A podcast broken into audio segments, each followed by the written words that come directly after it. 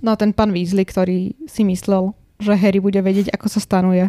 Je pre mňa úplne najzlačší moment, že nie len, že si myslel, že Harry ho niekedy niekam zobrali na dovolenku, ľudia, ktorí ho nechceli ani odzdraviť, ale to, že Darsleyovci, ktorí bývali v hentakom dome a starali sa neviem ako o svoj výzor, by išli stanovať. To je také, ako keby Anička teraz povedala, že chce ísť stanovať do lesa, tak všetci sa na ne pozeráme, že...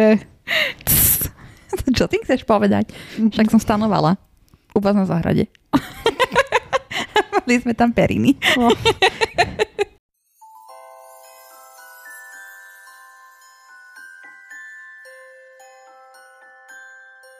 Počarované. Slovenský podcast o chlapcovi, ktorý prežil, pripravovaný poteráčkami Aniš, Ellen a Lucy. Týždenne sa sústredíme na jednu z kapitol kníh o Harry Potterovi. Občas spolu rozoberáme aj aktuálnu tému, ktorou svet Harryho Pottera žije, alebo sa vraciame k niečomu, o čom vám chceme povedať.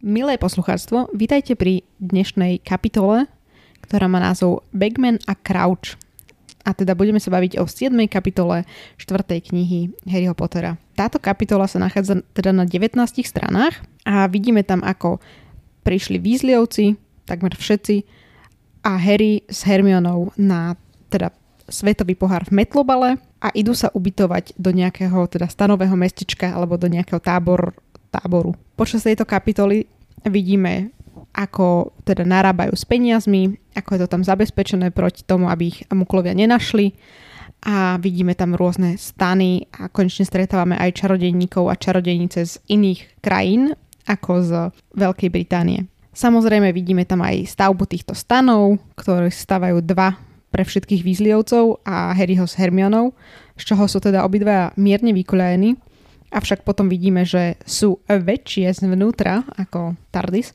Následne teda idú po vodu Harry, Ron a Hermiona a vidíme, ako prechádzajú cez toto stanové mestečko a stretávajú tam napríklad Chemusa alebo Deana Thomasa, čiže svojich spolužiakov. Stretnú tam taktiež aj Olivera Wooda a mnoho ďalších iných. Neskôr e, tam stretávame aj samotných zamestnancov ministerstva mágie, medzi nimi samozrejme aj pána Ľuda Begmana a neskôr aj Bartyho Krauča. Keď už sa k ním pridajú aj e, zvyšní opozdilci, ktorí sa dokážu premiestňovať, tak tam máme v podstate také stretnutie, kde už príde aj Ludo e, Begman a Barty Crouch, sadnú si k ním, alebo teda pán Crouch stojí a rozoberajú v podstate či už metlobalový turnaj alebo niečo, čo sa bude odohrávať e, neskôr na Rockforte. Následne vidíme aj nejaké uzatváranie stávok, či už od pána Weasleyho alebo Fred a George e, stávkujú s ľudom Bagmanom. A následne vidíme nákupy všakovakých suvenírov z tohto podujatia až po samotné zahájenie alebo teda zvolávanie na zápas. Úrivky pre dnešnú epizódu. Prvý úryvok. Cudzinci? Opýtal sa pán Roberts, keď k nemu pán Weasley podišiel so správnymi bankovkami. Cudzinci? Zopakoval pán Weasley začudovane. Nie ste prvý, kto má problémy pri platení. Povedal pán Roberts a zblízka sa zahľadil na pána Weasleyho. Pred desiatimi minútami tu boli dvaja, čo mi chceli zaplatiť veľkou zlatou mincov, toľkou ako puklica na aute. To vážne? Znervoznil pán Weasley. Pán Roberts šmátral v plechovke a hľadal drobné.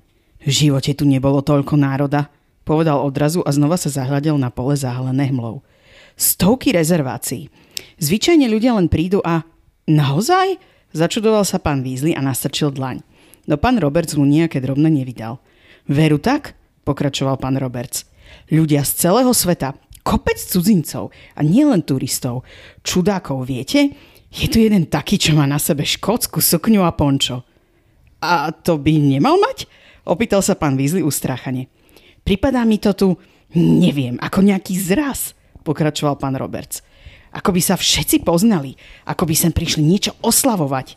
V tej chvíli sa pri dverách Robertsovej budky z ničoho nič zjavil čarodeník v pumpkách.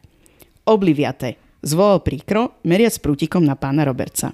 Oči pána Robertsa sa zrazom zahmlili, vrázky na čele sa mu vyhladili a na tvári sa mu zjavil zasnený výraz. Harry podľa toho hneď vedel, že mu práve upravili pamäť. Druhý úryvok.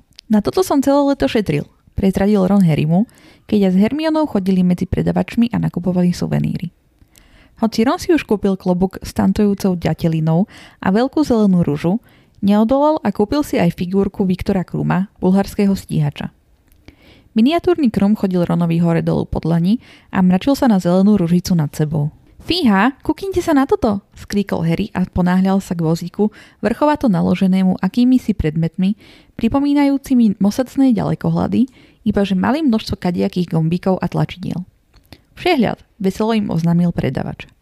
Môžete si jednotlivé akcie znovu prehrať, všetko spomaliť a ak budete mať záujem, všehľad vám ponúkne zo strých najzaujímavejších okamihov zápasu. Super cena, 10 kaleónov 1. Škoda, že som si kúpil toto, ľutoval Ron a ukázal na tancujúcu ďatelinu, pričom túžobne hľadel na všehľad. 3. Povedal Harry čarodejníkovi. Nie, nechaj tak, očervenil Ron. Veľmi ťažko znášal, že Harry, ktorý po svojich rodičoch zdedil malý poklad, mal oveľa viac peňazí ako on. Nedostanete odo mňa nič na Vianoce, oznámil mu Harry a vtisol jemu i Hermione do ruky všehľad. Najbližších 10 rokov, nezabudni. Môžem ešte predtým, než sa pustíme do diskusie, Mhm. že by som rada skonštatovala, že na tejto kapitole vo všeobecnosti je výborné, že sa naozaj ten svet otvára. Že konečne máme taký pocit, že to nie je len o Harrym, ale že ten svet proste existuje naozaj paralelne, že po celom svete. Mm, No, akože mňa veľmi táto kapitola tešila vždycky, Mhm. tak ako aj tá ďalšia. Ale táto kapitola je taká, že naozaj vidíme, ako si ty povedala, že to nie je len o tom Harrym a že oni fungujú aj bez neho a, a nie je to len tá Veľká Británia a nie je to len ten Rockford a vlastne aj Harry sa tam prvýkrát uvedomí a je taký, že hm, tak asi som bol fakt debil, že som si myslel, že sa to deje iba tu. Ale nám to celý čas bolo tak preložené tiež. Alebo teda predkladané, že tu nám máme ten jeden svet a funguje vo Veľkej Británii a nikde inde. A hlavne ukázali aj trošku, že ako fungujú medzi muklami. Že ako riešia takéto situácie. Mhm. Respektíve nefungujú. No, hej. A vidím, že dneska máš viac poznámok dokonca ako ja. Takže, No to neviem, lebo ja mám menšie strany než ty. ale ja mám veľké písmo proti tebe. Mne, hneď takto zo začiatku, keď vidíme, ako tam teda pristáli, alebo čokoľvek, a ako sú oblečení, hej, tak jeden z nich má na sebe škótsku sukňu. Je to aj v tej noveš- novšej verzii napísané ako škótska sukňa, prosím? Áno, mám tu škótsku sukňu a juhoamerické pončo. Lebo v originálnom znení je to samozrejme napísané ako kilt. No jasné. Ja som to ale pochopila tak, že deťom, keď tam dáš kilt, tak to nepochopia, lebo ešte toto je v podstate stále detská kniha.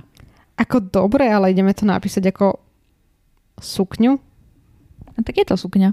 Rozpísala to, no ale mohla tam už potom dodať, že pre mužov. Ako ja viem, že existuje aj ženský kilt, ale viete o čo ide, že v tom čase to, To, to nebolo vôbec to, na čo som naražala, ale dobre. v našej kultúre bolo chápané, že je to len pre mužov. Mňa to len tak akože mohlo to tam byť nejako apostrofom alebo, alebo pomlčkou alebo niečím, že to je kilt. Vysvetlivkou počiarov. No tak to zase asi by nikoho nezaujímalo, ale, ale ako nejako by to tam mohlo byť. Mňa toto až tak nerozrušilo. Lebo ja som hneď vedela, že myslia tým kilt. Akože aj mne to došlo, že čo myslia, ale prvýkrát som sa nad tým asi zamyslela. To teraz som to čítala, že hm, škótska sukňa, bla bla bla. No ja som v tom čase, keď som to čítala prvý raz, nevedela, že kilt existuje. Som si to proste predstavovala ako nejakú náhodnú sukňu, ale vedela som, že z nejakého dôvodu, že bude károvaná. Možno si to niekde zahliadla už. Hm. Ale ako predstavovala som si to ako obyčajnú rovnú sukňu. Až teraz časom viem, že ide o kilt. A stavím sa, že v tom kilte mal dobré nohy. A vypracované lítka, hej? Mm. No a neviem, či ste si všimli, možno Ellen áno, Anička asi nie, a, lebo vlastne to nemá prečo riešiť. Ale nachádza sa tam postava Basil, tak mi to pripomenulo Fangirl a Carry On, Mhm. Simon Snow. Hej, tam ten Draco Malfoy sa volal Basil. Áno. Inak myslíte, že tento Basil, že on pracuje niekde na ministerstve, či odkiaľ sa on poznal s Arturom? No určite áno, teda ja som to tak Áno. pochopila.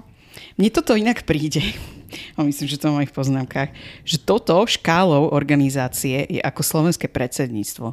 Čo viem, že je úplne mimifikované, hej, ale keď sme predsedali Rade EÚ, tak vtedy viem, že teda to bolo to obdobie, kedy som prvý raz nastúpila na ministerstvo mágie A mám presne tieto zážitky, že vtedy každá ruka, každá noha, všetci sme na tom participovali, len aby sa to podarilo. Že fakt to boli udalosti veľkej škály, ktoré sa tam diali a že toto mi úplne celé z toho mám také predsedníctvo vibes. Ešte aj to, že sa tam tak poznajú. Čiže PTSD, hej? Inak povedané. Akože pre mňa to nebolo PTSD, pre mňa to bola taká zaujímavá skúsenosť, lebo potom sme teda robili aj na veciach, ja teda osobne mám skúsenosť z OECD a tak ďalej, ale nič nebolo na takej škále, ako bolo to predsedníctvo. Že to sme vtedy fakt všetci potiahli. A presne ešte tým, že sa to strieda, po neviem koľkých rokoch je to v Británii, je to úplne ako predsedníctvo. No, tento Basil ich teda presúva k ich stanovištiam, alebo tam, kam sa majú hlásiť v podstate tomu nejakému správcovi daného táboriska, alebo ako by som to nazvala? Hajzel babe. Môže byť. Hajzel ujo, ale nie, srandujem. Je to skrátka oný ten Správca. dozorca. Dozorca. Kde sa teda rozlúčili už s Digoro- Digoriovcami a zistili sme, že tam je Mukel, čo mňa Mm. celkom šokovalo, ako, ako malú. Že prečo tam nechali naozaj tých Muklov pracovať? No lebo celé to táborisko bolo na Muklovskom priestranstve. Ako ja rozumiem, že to bolo na Muklovskom priestranstve, ale myslela som si, že na chvíľku ich pošlu niekam het a si to tam zariadia oni, ale A tak vieš, keď tam je proste nejaký správca, tak nemôže ho poslať hejt. On tam za to zodpoveda a on rozhoduje o tom, že koho tam pustí, koho tam nepustí. Každé zase nemôžu podľa mňa si len tak niekoho začarovať, že choď prečo my to teraz budeme riešiť. Ja by som sa na to pozrela na niekoľkých úrovniach. Samozrejme. pomoc. Ellen the analyzátor. Že v prvom rade to chápem, že to tam akože tá autorka nechala do it for the plot. Jednoducho potrebovala ich použiť neskôr. Tak ho tam jednoducho nechala, že on je tam teda zamestnaný, tak to pretrpí, hej? Že oni tam teda prídu. Ale na druhej strane, keď sa nad tým zamýšľam, že vy keď organizujete nejaký event, tak jednoducho ten personál tam je. S tým hmm. ty nič neurobiš, lebo oni patria k tomu miestu, hej? Čiže to je ako keby taký triezvy pohľad na to. Ale teraz, keď som to čítala už mojim dospelým mozgom znovu, tak mi nedá sa neopýtať, že prečo mu jednoducho nedali vypiť nejaký elixír, po ktorom by mal takú nádchu, že by na tých pár dní neprišiel do práce. Že sa to dalo úplne elegantne vyriešiť, lebo tam je teda napísané, že bol jediný mukel široko ďaleko tento, nie pán Roberts. Ja som to chápala, že všetci tí správcovia boli Muklovia. No ja som to práve chápala tak, že on jediný bol mukel. Lebo ja si to predstavujem tak, ako keď sme organizovali ho taký festival, tak že prosto ako tí vrátnici a vrátničky a hasiči a hasičky a podobne, no. Tak proste oni tam vždycky boli s nami. A súčasne si rada za tú pomoc v podstate, hoc akú. Ja viem, že ono je ideálne, keď tam máš niekoho z toho terénu, kto tam je, hej. Ale že keď už povedzme, že ja to teda tak interpretujem, že ak teda tam boli iné vstupy do toho táboriska, čo tiež môže byť, že jednoducho neboli. Že on tam naozaj bol jediný a keby tam nastrčili nejakých čarodeníkov, tak čo oni by tam akoby viedli evidenciu všetkých tých mukovských peňazí, že to by musel byť nejaký Muggleborns, povedzme, ale to už idem príliš do detailu že mi to tak prišlo, že možno postupne ich tam nejak nastrčili, ale tohto jedného pána Robertsa tam z nejakého dôvodu jednoducho nevymenili, ale podľa mňa to mali tak urobiť. Že mali jednoducho mu dať nejaký elixír a čau, aby to bolo všetko akože také pokojné. Ja som to vždycky chápala, že vlastne v každom tom rade, alebo tam, kam vlastne mali ísť, sa hlásiť do toho sektoru, takže v každom tom bol jeden mukel. Ja som to asi pochopila tak ako ľudská. No ale ja to neinterpretujem tak, že by tam boli nejaké sektory v tom táborisku. Keď sa bavíme čisto, že je to nejaké táborisko, kde oni všetci majú postavené stany, tak tam väčšinou vstup máš jeden a dozoruje to jedna osoba. Uh, Nemáš nejaké viaceré brány, aspoň podľa mňa. Dobre, ja vychádzam z toho, že uh, mu tam o- odpovedal Výzli, výzli, pôjdete asi 300 metrov tadiaľto, hneď prvá zóna, čo uvidíte. Tu má na starosti pán Roberts. Digory, druhá zóna. Pýtajte sa na pána Payna. No, No ale ja som to pochopila, že ten pán Payne, čo ich už usmerní, že to je už čarodejník. Nie, to je podľa mňa taký istý mukel ako pán Roberts. hej. Tak v tom prípade chuďatka. Ale tam bolo strašne veľa ľudí, to by jeden človek nezvládol podľa mňa. Vyberať peniaze a hovoriť ľuďom, kam majú ísť. A potom ma ešte zarazilo, že teda ten pán Roberts im hovorí, že, á, že máte rezerváciu na jednu noc. Mhm. Že to mi prišlo jednak, že oni naozaj ráno skoro vstali a potom večer teda išli na ten metabolový zápas, že neviem prečo, ja som si celý čas myslela, že sú to dva dní, že sa ešte medzi tým vyspali a že až potom to bolo. Lebo si teda neviem predstaviť, keď sú fakt od nejakej tretej rána hore, hej, a teraz nie sú ani vyspatí a už potom sú takí nadšení z toho, že pôjdu večer na ten metlobal, že už ani podľa mňa nemali žiadny taký diskonap, hej. Potom tam proste držíte ten metabolový zápas, že vôbec si to podľa mňa až tak naplno neužili, ale dobre, to už akože to je nejaká organizačná vec. Ale že čo keby ten zápas trval niekoľko dní? Akorát som sa to chcela aj ja spýtať, že... Že to nemali nejakú open reservation, že dobre, že je teda na jeden deň, ale že môžu si to potom predlžiť, alebo čo? Podľa mňa áno. A podľa mňa to bolo spravené tak, že by to nejako ich uh, vykryli v podstate ministerstvo, by to nejako tam vyriešilo s tými muklami, že by ich buď oblivietli zase, alebo niečo by sa stalo tam, aby tam prosto nikto nešiel aj tak na, do toho táboriska, hej. Takže to bolo v podstate jedno. Ale vždycky som to chápala tak, že na tú jednu noc to majú zabezpečené kvôli tomu, aby aspoň niečo tam bolo, aspoň nejako to mohli vysvetliť tým muklom, ale inak, akože bolo to pre mňa také zvláštne aj to, že je to vec, ktorá sa organizuje XY rokov a neviem ako dlho dopredu, ale pán Weasley je zjavne rovnaký typ človeka ako ja, ktorý si rezervoval stan pred dvomi týždňami a dúfal, že tam ešte nejaké voľné miesto bude. No ja som to zase tak chápala, že oni mali nejaké poradie, aby to nebolo fishy. Alebo im spravili hromadnú rezerváciu a všetko prišlo pred dvomi týždňami a oni sa tam išli zblázniť ešte viac. Nie, ja si myslím, že tak ako to bolo s tou dopravou, že oni zároveň tam proste dostali termín, že aby to nebolo podozrivé, že tak teraz vybokujeme to celé, že jednoducho zavolajte tam, že Artur dostal tý proste termín dva týždne. A podľa mňa určite nebola hromadná rezervácia, lebo zabudla som, čo som chcela povedať. No, že on bol taký podozrievavý, predpokladám, nie? Že tam tak hovorí, že, á, že asi je tu nejaký zraz a keby to naozaj bol zraz. Áno, tak... áno, toto som presne chcela no. povedať, že že on proste sa mu stalo, že tí ľudia sa poznajú, ale teda to by mal určite potvrdené, že sa poznajú, keby že to bola nejaká hromadná rezervácia. Mm. Ale teda dobre to tam rozoberá úplne ako taký konšpirátor. Pán Roberts je podľa mňa, že level IQ 200 a Erkil Puero by proti nemu sa mohli schovať. Ale si predstavte, že aj vy vidíte v jeden deň strašne divných ľudí, tak aj vám to prišlo také čudné, že prečo, prečo akorát dneska? A prečo akorát všetci sú tak čudne oblečení? A prečo mi všetci platia tak čudne? Chápeš, aj podľa mňa my by sme si to tak spojili, že asi sa poznajú títo ľudia, asi sú to nejak spolu, asi je nejaká akcia. To viete, keď vidíte ľudí z komik salónov a takto, z anime show, sú tak divne poobliekaní, tak viete, že hm, asi je nejaká anime show alebo čo také. No my vieme, alebo my to poznáme, ale hej, keď ide taký radový človek v no. električke, no tak niečo by si pomyslel, že mm. je proste niečo sa deje, nejaká, mm. nejaká udalosť. No a môžeme sa prosím dostať k tomu, že čím chceli prosím vás platiť akože tí pred výzlievcami? Lebo ja najprv, keď som to čítala, tak som bola, že asi chceli platiť galeónom. Presne, ja som to takto. A že veľkou zlatou mincov, no, tak to bude galeón. Toľko ako puklica na aute. Čo prosím? To v čom niesli mincu, ktorá je veľká ako puklica na aute? A možno v nejakých iných kutoch sveta sa stále robí nejaký, mm, nech sa to povie, barter. že doneseš, ne, neviem, proste niečo zlaté. zlatú tehličku, zlatú mincu, zlatú poklicu a s tým zaplatíš. Zlaté zuby.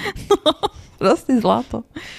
Keď ja nad tým tak uvažujem, tak áno, galeóny by mali mať rozdielne tvary. Že oni nie sú také ako naše vyrazené mince Čiže z toho usudzujem, že niektoré sú asi väčšie a niektoré sú asi menšie, čo je teda dobrá blbosť, keď majú mať konštantnú hodnotu, ale nebudem to komentovať viac. Ale toto neviem, že či jemu sa už zdalo, že z toho, aký je taký popletený, že tá minca bola obrovská, alebo ho jednoducho chceli ošidiť. Že to bolo nejaké raráškovské zlato alebo niečo také. Že si pomysleli, že, že to stačí mu zaplatiť, že on aj tak neuvidí v tom ten rozdiel. Že niečo také by som v tom videla.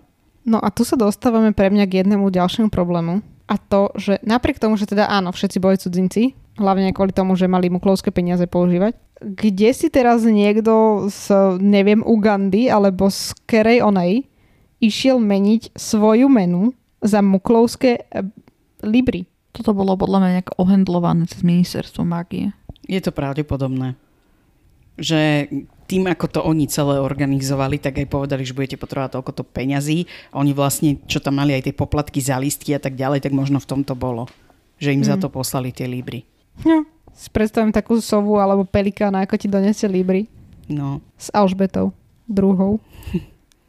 Alebo možno naozaj to zamenili. Že možno nie sú až takí uzavretí v tých iných krajinách, ako sú v Británii. Hm. No a potom tu prichádza na scénu čarodeník v pumpkách. No. Čo sú pumpky? Ja som celý, celé detstvo som na to pozerala, jak tela na nové vráta. Akože viem, že sú to nejaké šortky, alebo niečo také. Naozaj? Ja som si to predstavovala ako také nohavice. Neviem vôbec, čo to je. To sú nejaké trojštvrťáky, alebo niečo také by to malo byť. To si si googlila? Samozrejme, že som, to, že som si to googlila. Lebo mne to strašne pripomína po anglicky pumps. Sú také vysoké topánky mm. Nie. na podpäťku. Akože... Tak, ale akože myslela som si, že to nebude to, ale znie mi to tak. Inak akože, že pumpky, práve tak ako je to napísané tu na, tak to je ešte nejaké šarišský dialekt alebo nárečie. Čiže to je úplne, že nejaké nárečové slovo. Čiže ja sa musím pozrieť do originálu, že čo je tam napísané, že v čom tento pracovník ministerstva pôsobí.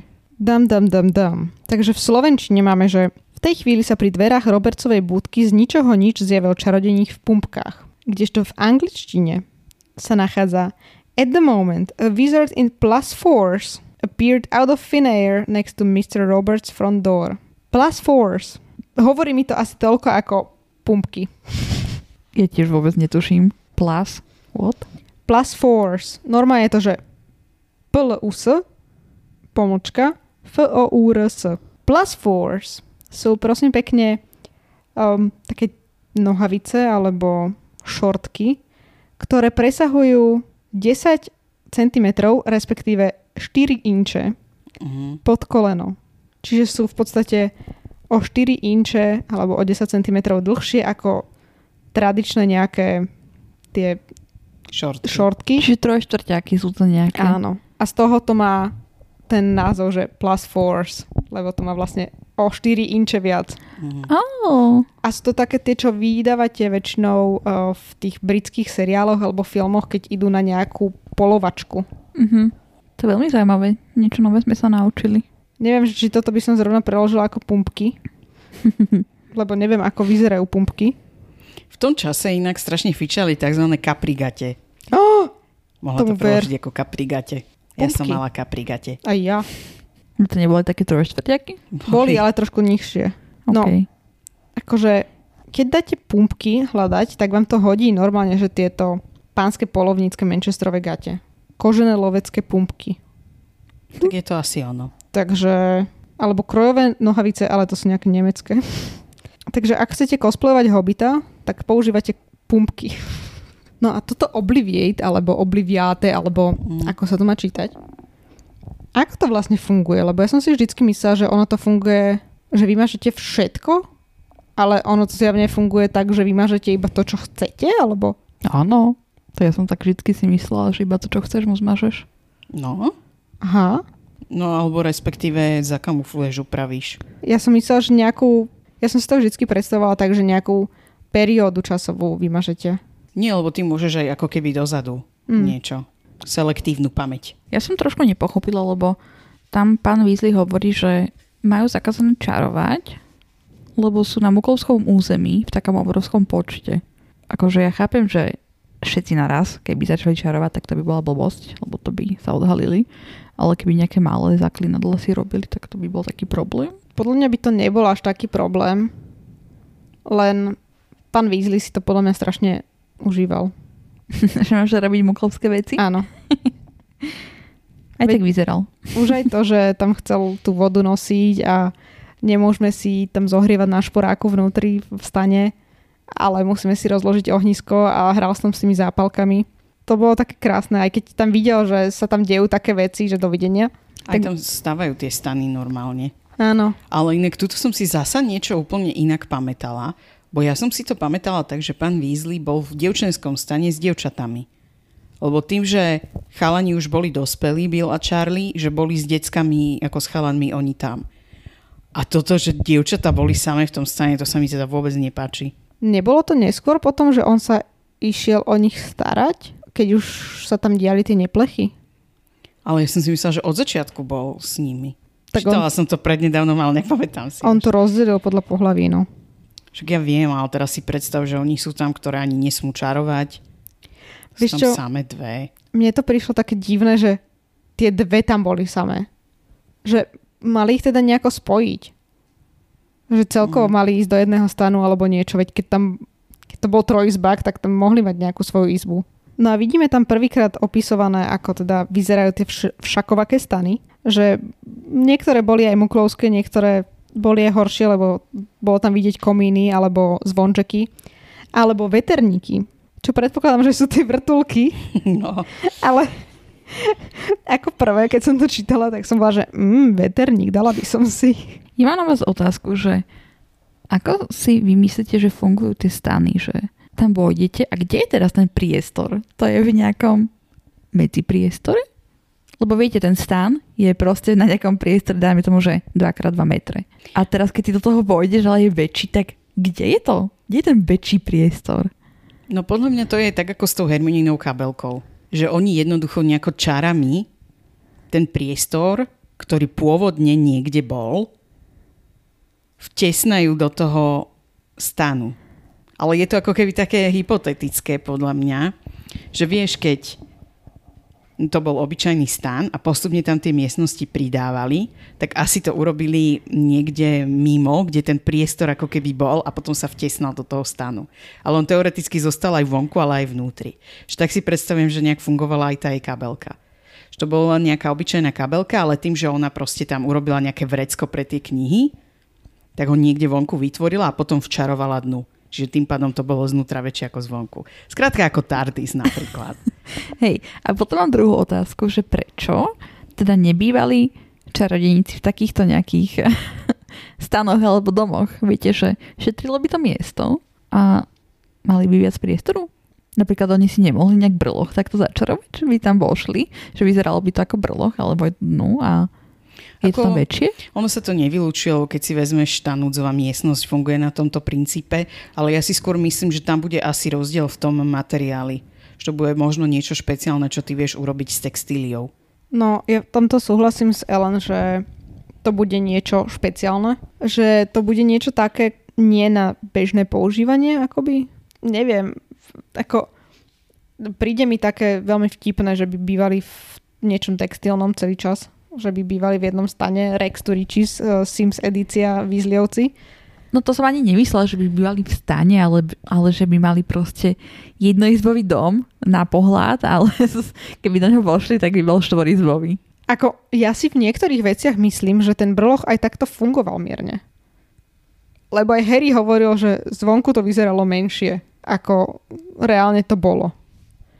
Len nechceli byť až taký okatý možno, takže možno nejakým takým podobným kúzlom to bolo začarované, ale nejako v malom množstve, aby... Možno to mali aj zakázané od ministerstva mágie, že to mohli používať iba na nejaké neobvyklé účely, alebo teda, že na také nie stále, mm-hmm, že Mhm, na tie dovolenky, alebo tak. To je inak ale jaké, že oni majú stána je väčší ako byt, v ktorom bývam. to je vlastne, že what? Mi hovor. Ja chcem taký stan. By som si ho rozložila v tom mojom byte a dovidenia.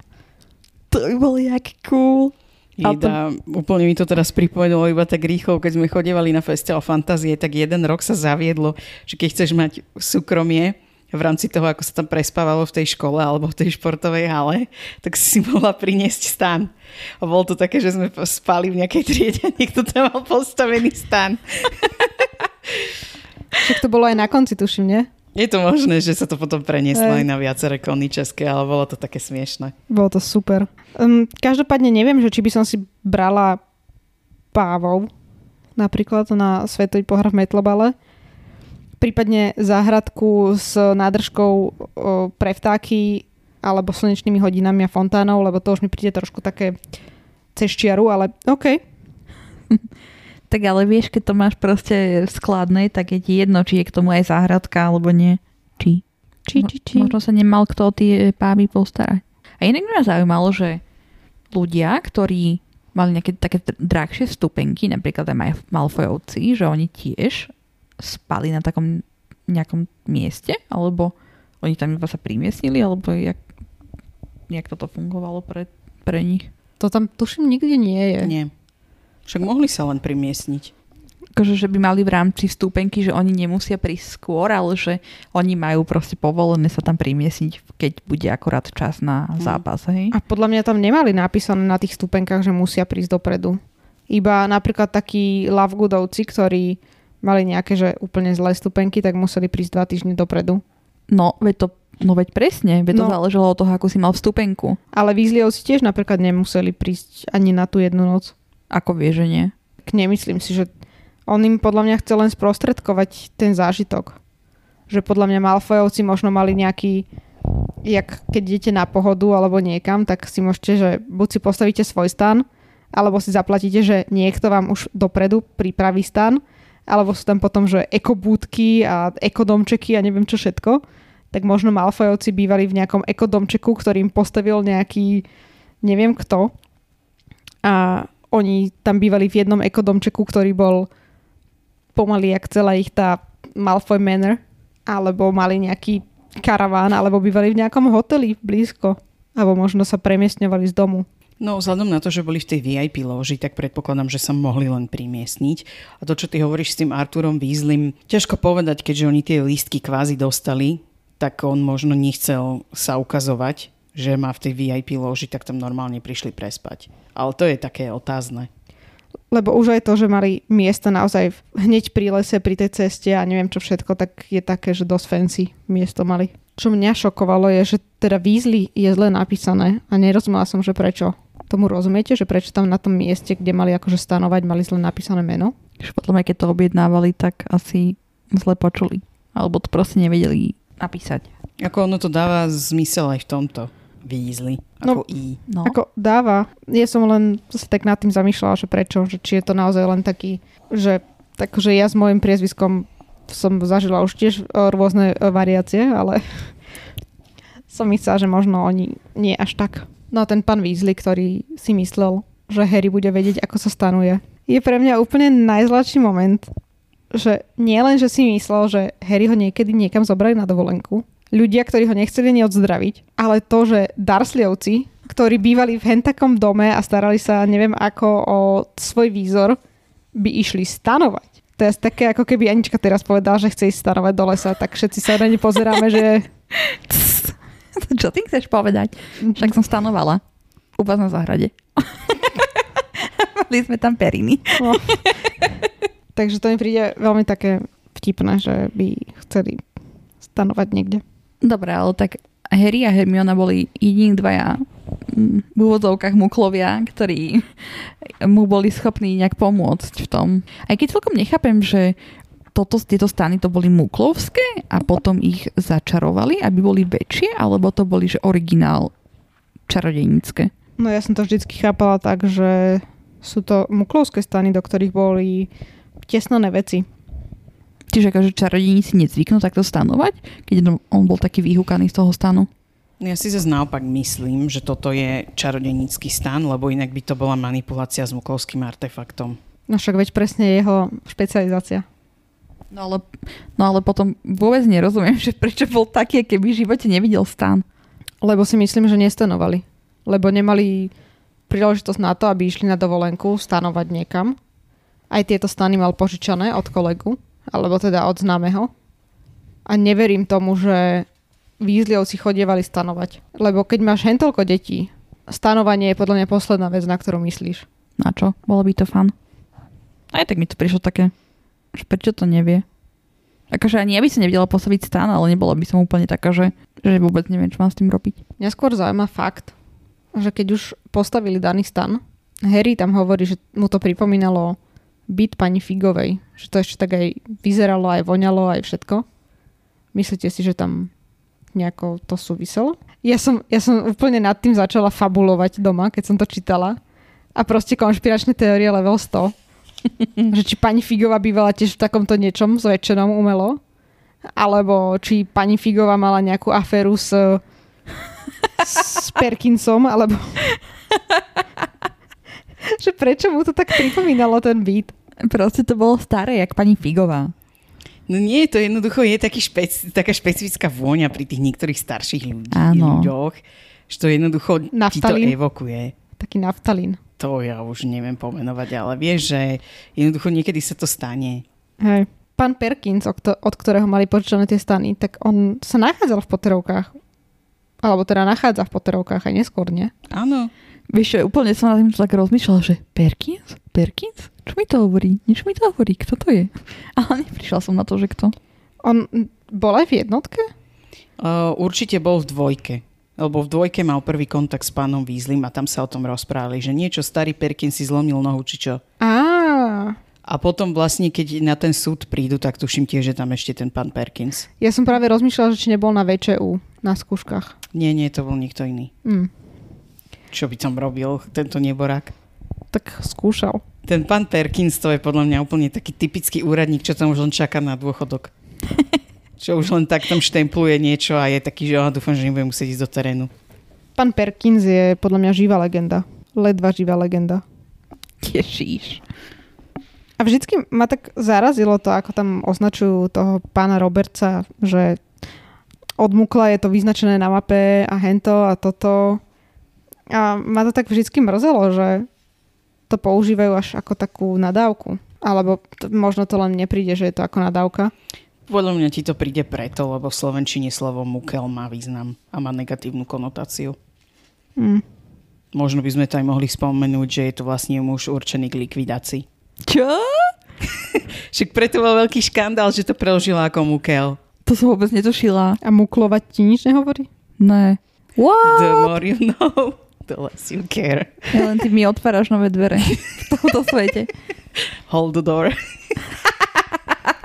Dvere na jaskyni.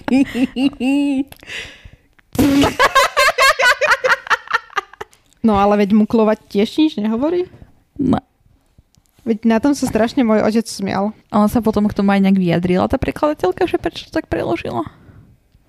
Myslím, že hej, ale nepamätám si, že prečo, aký bol dôvod na toto. Musím si to znovu vygoogliť, ale viem, že z toho bol humbuk. Že sa to riešilo v novinách niekoľkokrát, že je to nevhodný preklad. A preto v češtine sú mudlové, hej, že je to ako keby nový tvar. Mhm.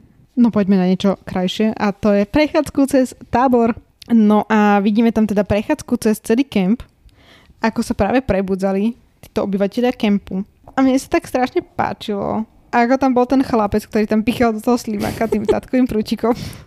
Tak ja som najprv bola úplne šuk, že prečo má to dieťa prútik v ruke, že však to až keď nastúpia na školu a potom som si to dočítala.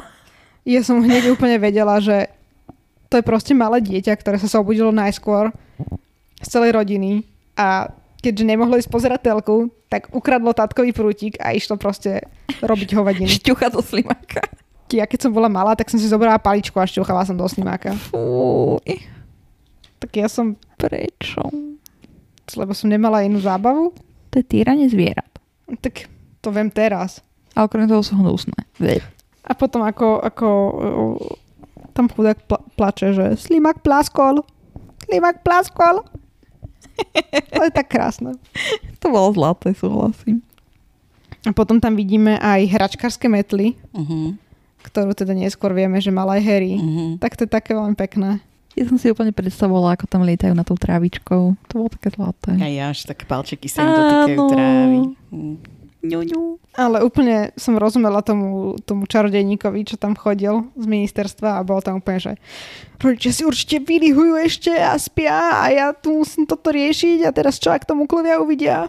Tí africkí čarodejníci, ktorí, ktorým proste bolo úplne jedno, že sú tam v habitoch. Ale oni tak chodia stále. To je akože trošku mi to príde také, že, že až rasistické. Tá poznámka tu, lebo v podstate oni Hm. majú také oblečenie celkovo. Ale ono hlavne aj tam teda neskôr, keď sa dostávame k tomu, ako si idú po vodu a tam niekto čistí žalúdok tomu Arčimu, že by nemal mať na sebe šaty ženské. to tu mám presne napísané, že transfobná Rowlingová už vtedy. Ale nie, práve o to nejde, že ja som skôr chcela vypichnúť to, že šaty sú podľa mňa veľmi podobné habitu. No jasné, že, Že sú. tak potom prečo je z toho akože až také, tak to nevedia uchopiť, že prečo si práve vybral tie šaty. Že to mi príde také zvláštne. A prečo by nemohol chodiť v čom chce? A akože kilt môžu mať, ale tuto keď si dá šaty, tak už zrazu je to zlé, hej. Ale to boli šaty? To nebola nočná košela? No tak nočná košela, hej. Že to je v podstate, to je ešte podobnejšie ako habit. Ale... Že to tu aj mám vypísané.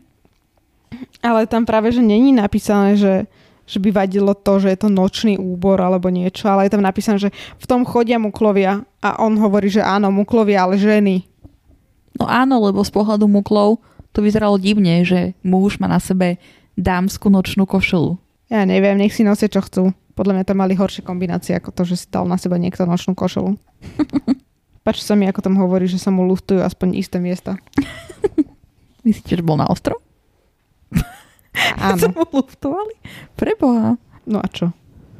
Neviem to posúdiť, nie som isté miesta. nie si luft. A najviac ma potešilo, keď sme sa stretli s Oliverom Woodom a so Seamusom, ktorý tam bol úplne s tou mamkou a proste írovia jak svinia. Ale ten Oliver, a že sa mu podarilo dostať sa do toho týmu metlobalového. No ono je to tam tak veľmi zvláštne na, nafrazované, že sa dostal do záložného mužstva. Hmm. To znamená, že je ako keby jeden z tých náhradníkov, hej, ktorí trénujú normálne s tým týmom, ale sú v zálohe. Áno. Aspoň tak som to vždy pochopila ja. Inak toto ma teraz zaujíma, jak si načala, že tam bol Seamus a Dean.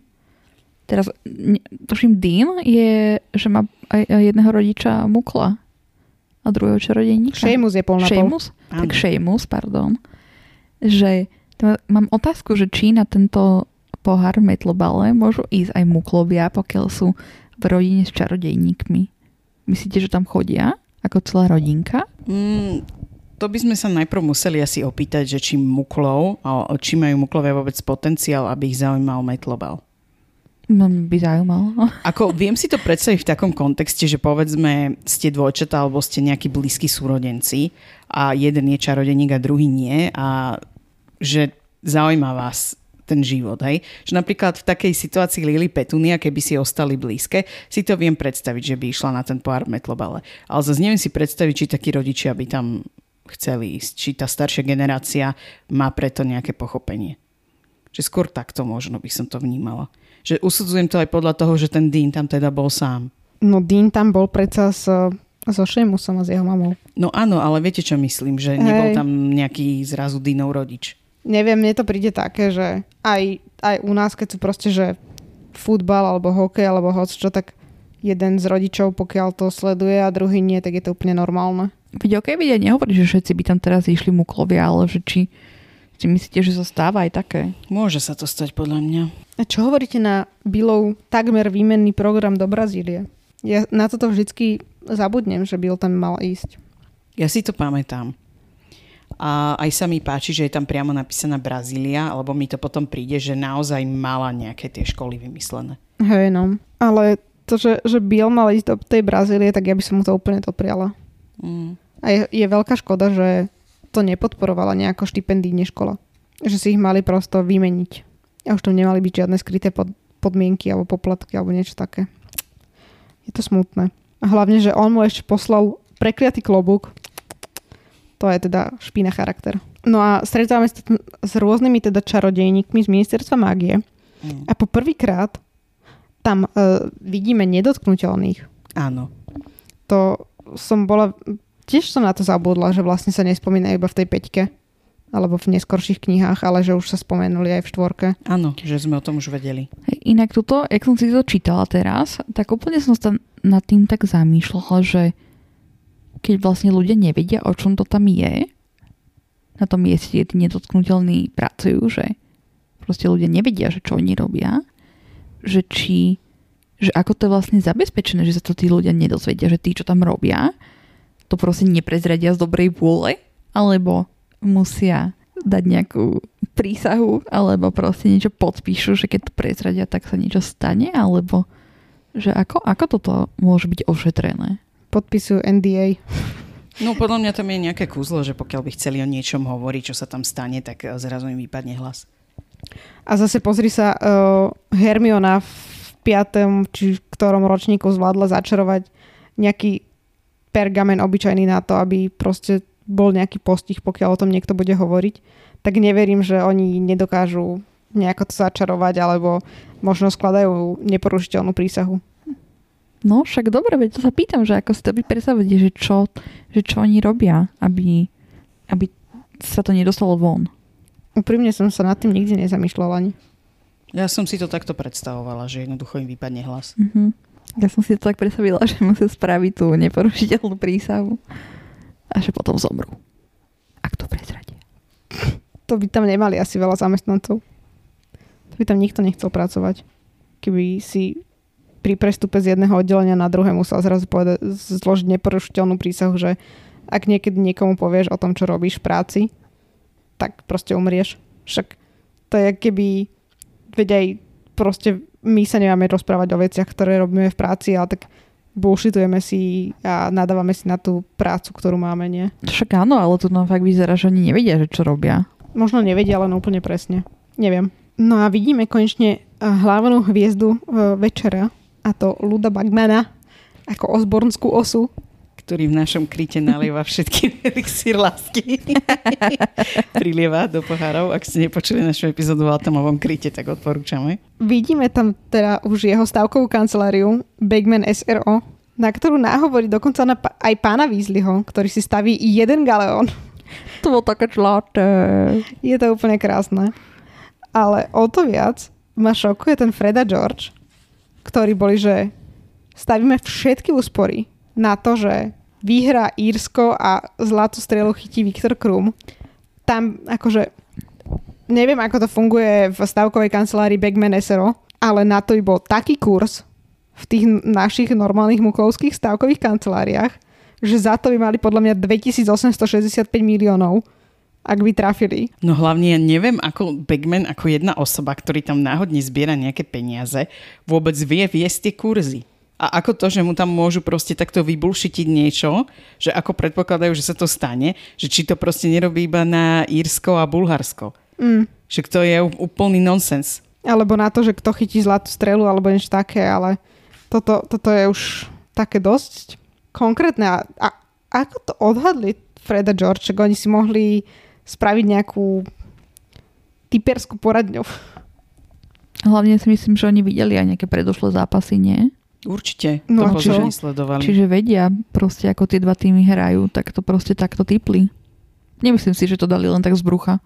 Tak ale ja, toto prosto je tak vždycky väčšinou, keď sa chytila zlatá strela, tak daný tým vyhral. Bol tam asi jeden zápas, kedy Harry musel dávať pozor, aby vyhrávali o 10 bodov nad Slizolinom či okolko.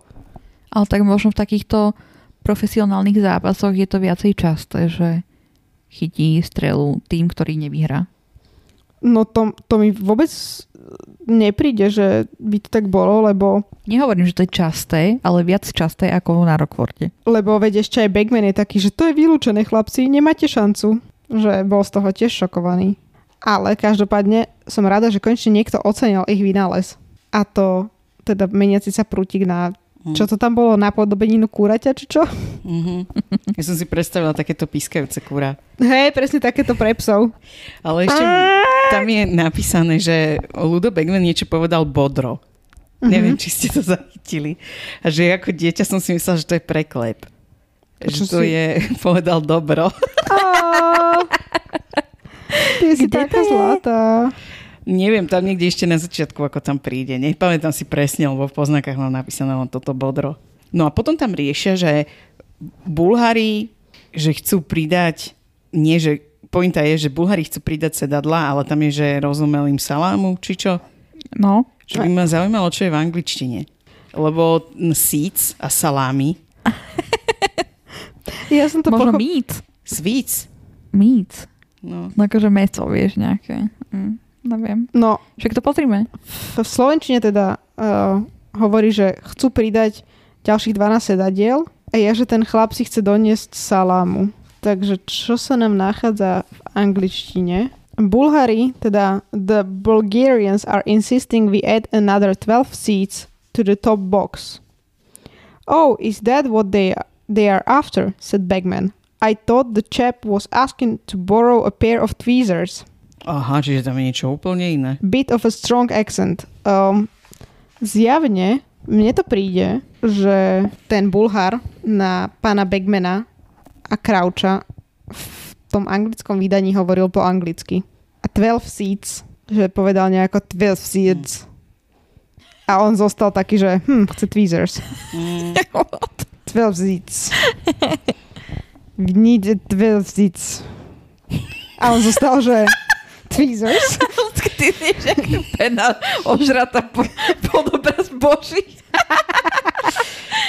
12 seats. A pritom si myslel Bagman, že chce tweezers, čiže uh, ako sa to pre- pinzetu. Pinzeta.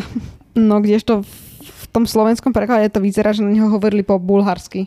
Alebo teda mne to vždycky tak prišlo, že, že hovoria po bulharsky a on im len zle rozumie. Nie, tam je napísané, že prízvuk, čiže ja som to pochopila, že sa rozprávajú v angličtine. Ja som to pochopila tak, že sa rozprávajú normálne po bulharsky, alebo teda, že on na neho hovorí po bulharsky. A len má prízvuk, lebo tak prízvuk môžete mať aj v, vo vašom normálnom jazyku. Napríklad je rozdiel učiť sa po španielsky so Španielmi a je rozdiel učiť sa so Španielmi so slovenskými lektormi a lektorkami. Lebo záleží od toho, že z akého miesta sa sú tí ľudia. Ale prepáč, ja som asi trochu skočila, lebo ešte sme neriešili to, že tam prišiel aj pán Crouch. Že sa mi páči, že oni sú ešte aj vizuálne také protiklady.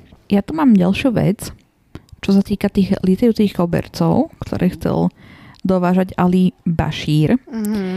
A pán Weasley tam hovorí, že súpis zakázaných čarovných predmetov definuje koberec ako muklovský artefakt. No veď a metla je tiež muklovský artefakt. A predsa na ne lietajú. Tak to mi prišiel taký, taký divný dôvod na to, aby nemohli lietať na kobercoch. Mm, vieš čo, keď sa na to pozeráš nejak z historického hľadiska, my vieme, že na metlách lietali už veľmi dlho.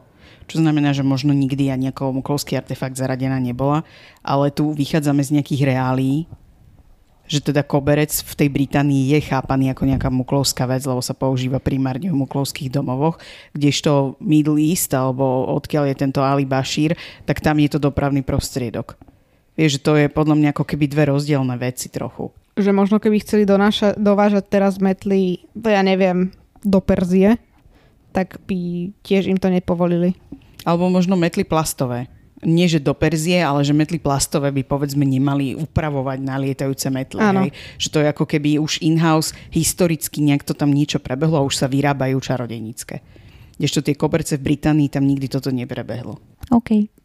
Aspoň teda ja to tak interpretujem. Ale zaujímavá otázka. No, Pán, pán Crouch tam hneď uh, teda vymedzuje, že síce používali uh, starého Peržana, ale bolo to kedysi dávno. Ale bolo to dávno ešte predtým, ako bol teda vymedzený z toho, že by sa nesmel používať. Lebo pán Crouch naozaj mi príde, že bol od hlavy až po pety tip-top tak, ako mal byť. Ani na tú trávu si nesadne. Naozaj tam vyzeral ako ten bankár a podľa mňa, keby niekto takýto prišiel za Darsleyovcami, tak by boli, že dobre, tak si vezmite toho chlapca. Možno z neho vyrastie niečo normálne. Hm. Aj keď mi inak prišlo, že on práve že nebol vôbec vhodne oblečený tu, no. Lebo do kempu a oblečí sa takto na športový zápas, Tak poprvé nevedeli, že to športový zápas, muklovia. tak do kempu. Dáš si do kempu úplne úžasný oblek. Ale vieš, to mohol byť pokojne aj letný oblek a v Británii podľa mňa sú vrstvy, ktoré nosia takéto oblečenie aj na neformálne veci. Možno si mysleli, že je to prezident uh, toho celého. No, druhá vec je aj to, že mňa veľmi mrzí, že v tom filme mu nezvládli veľmi tú garderobu, aj keď viem, že predbieham, že mne to tak príde, že on v tom filme je oblečený konštantne rovnako. Mhm. A túto normálne má aj to čarodejnícke Mhm. oblečenie. Že to ma tak mrzí, že na to mohli pekne ukázať, že ako by sa vedeli nejak v oficiálnych habitoch pekne obliecť. Ale však na Rockforte, keď prišli otvoriť e, troj čarodejnícky turnaj, tak on tam mal nejaký habit. Mal, ale nebol až taký, taký dokonalý. No a teda, keď oni odchádzajú, tak potom sa tam ešte popoludní obzerajú všade dookola, nasávajú tú atmosféru a prechádzajú okolo ľudia, ktorí predávajú suveníry. Teda tam si kupujú nejaké rúžice, akčné figurky a tak ďalej. Ale teda zaujímavý je ten všehľad, ktorý kupujú už na záver a kupuje to Harry, Ronovi a Hermione s tým, že im teda na Vianoce nič nekúpi, lebo je to drahá vec. A tu je pre mňa zaujímavé, že ako to interpretujete vy, keď tam je napísané, že ten všehľad im ponúka zostrich toho najlepšieho, že dokedy je to v tom všehľade uložené? Že či to má byť akože nejaká parafráza nejakej kamery? Môžu to tam pirátiť viac menej? Lebo si viem predstaviť, že teraz na Rockforte by niekto predal ten všehľad za nejakých 20 galeónov na ten najlepší zostrih, keď niekto nebol na tom zápase. To je super. Toto je úplne skvelé. Ja som si to vždycky predstavovala, že, že tým všehľadom, alebo teda cez ten všehľad sa musíte pozerať na to, aby vám to v podstate nahrávalo tie veci a následne z toho to vyťahovalo možno aj mm, nejako tie vaše veci, ktoré sa vám páčili najviac. Že možno by to dalo iný zostrih Ronovi a iný zostrih Harrymu ale myslím si, že ste sa nutne cez to museli pozerať na to, aby to za, zaznamenávalo ten zápas. Že nedalo sa to robiť tak, jak dneska si vytiahnete na koncerte telefón a z jednej ruke nahrávate a druhou sa pozeráte na ten koncert reálne. Že museli to naozaj sledovať mm. cesto počas celého toho zápasu, aby to akoby zaznamenávalo ten celý zápas. Čiže a súčasne cez ten všehľad ste to mali priblížené alebo teda ja som to tak vždycky chápala, že každý sa pozeral na iného hráča alebo hráčku. Mm-hmm. Čiže naozaj každý to mal podľa mňa jedinečné. Mm-hmm. Ja si tiež myslím, že to takto fungovalo, lebo potom by mohol Harry kúpiť jedno. Mohli si to striedať. Ako je to zaujímavá vec a veľmi sa mi to páči. A ešte keď sme boli v Londýne na Cursed Child, tak my sme mali veľmi lacné lístky. Mali ste všehľad? A tam to ale bolo, že v, tej, v tom najvyššom rade, tam hore, lebo my sme boli fakt, že úplne hore, sme tam tisíc schodov pomaly vyšli, kým sme sa dostali tam úplne hore. Čiže tak, keby začalo pršať, vy budete vedieť ako prvý, že prší. Napríklad, ale bolo to normálne zo strechou zakryté. Že tam boli medzi sedadlami ďalekohľady, ktoré sa dali za mm, libru, alebo myslím 50 uh, penci. penci, že si tam dala tú mincu a sa ti uvoľnil ten ďalekohľad.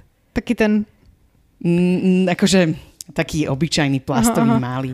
Ale my sme si to dali, lebo sme boli tak vysoko a tak ďaleko, že vlastne bez toho sme skoro nič nevideli. Takže ja som z toho mala úplne taký zážitok, že to bol ako náš všehľad. Že sme si tam a ešte takto bolo, že sme na tom boli vlastne mm, s našou vernou posluchačkou Ginny, ktorú týmto pozdravujem. A ona už videla tú hru, tak bola taká zlatá, že dovolila mne a moje sestra, aby sme my mohli mať každá svoj ďalekohľad, aby sme sa pozerali no. na to no. pódium tak zblízka. Ale aj ten ďalekohľad akože nebol nič moc, že nebolo im nejak vidno facial features alebo čo. Ale teda mám aj jasný to taký zážitok, že je to v tej Británii, tak v tej kultúre. A ešte poslednú vec, ktorú som chcela povedať, že mne osobne sa veľmi páči, že Hermiona kúpila program. To je také Hermionovské. Nielenže Hermionovské, ale ja to mám rada, lebo to máš ako ultimátnu pamiatku z toho, ktorá nie je veľmi drahá, mm. vieš, ale ja napríklad aj mám rada, keď tá britská kráľovská rodina má nejaké veci, ako teraz bola tá korunovácia kráľa Charlesa alebo Karola III. Tak ja si vždy stiahnem ten program, aby som vedela, že koľko ešte je dokonca, čo sa bude diať. A pekne to sledujem v tom PDF-ku. že mi to tak príde, že aj ja to mám takú zvyklosť tie programy kupovať. Akože ja rozumiem ten program, že na korunováciu, alebo rozumiem programu, keď je nejaká divadelná hra. Rozumiem, že niekto si to kupuje na pamiatku, niekto si to kupuje, aby vedel čo ako. Ja tiež, keď som chodevala do divadla, tak som si kupovala ten program, aby som vedela, že kedy je prestávka a neviem čo. Alebo obsadenie herecké a podobne. Ale čo sa podľa vás píše na takomto programe? Okrem toho, že finálny zápas hrá toto a toto mužstvo, ktoré je tvorené týmto a týmto a otvára sa vtedy a vtedy. No ale však tam je otvárací program.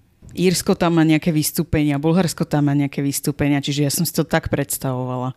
Že tam je napísané, čo kedy bude, lebo ona v tej ďalšej kapitole teda im tam potom hovorí, že a teraz e, budú tie víly alebo niečo. Mm. Že som si predstavovala, že to je ako keby nejaká aj kultúrna udalosť. Ja časti. som myslela, že to je fakt len krátke. Mm-mm. OK, OK že ako z tohto mi to dáva význam, ale dobre si podotkla, že je to atypické podľa mňa na športovú udalosť. Ale preto hovorím, že to je jak také predsedníctvo. Hey. Vieš, že my sme tiež vyrábali milión programov a sprievodných aktivít a hore dole sme chodili, riešili kadejaké reštaurácie a kade čo sme riešili, aby mali kam chodiť tí ľudia. Myslíš, že mali potom nejakú, mali mať, uh, mali určenú nejakú destináciu, kam išli všetci? Vieš, lebo aj my, keď sme mali konferencie a podobne, tak sme mali, že v tento večer sa ide tam, v tento večer sa ide na večeru a na proste, že do baru tam a hento toto. Takže či mali aj oni nejakú túto venue zabeštelovanú? No ono sa tomu hovorí, že tzv. social event. Uh-huh. A ty keď berieš uh, tako, že takto ľudí, že majú priznať nejaké rokovanie, ktoré je povedzme mimo nejakej centralizovanej destinácie, čo väčšinou v prípadoch Európskej únie je Brusel, tak ty väčšinou chceš propagovať tú svoju krajinu. A tie social events bývajú väčšinou formou nejakej večere alebo nejakého zážitku.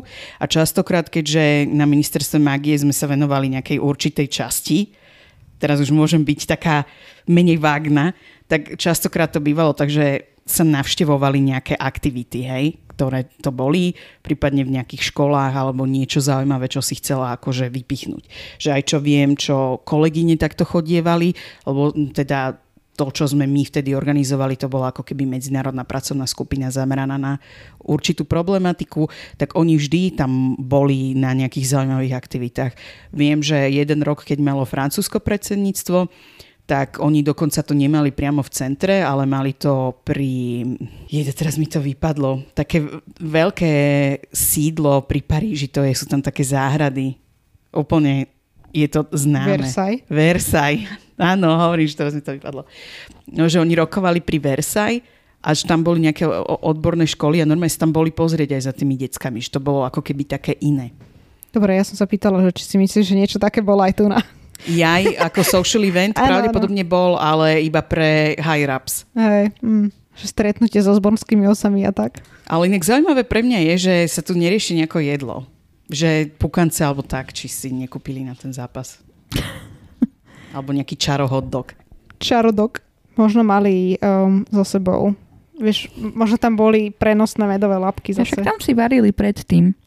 Tak to Áno. možno predtým najedli. Ale myslela Ellen nejaký snack. Ja viem, ale Vieš, že, možno sa to nezvykne. tak ale ideš na hokej, tak je tam klobasa s, s chrenom a horšicou. Ideš na futbal, je tam pivo a kofola.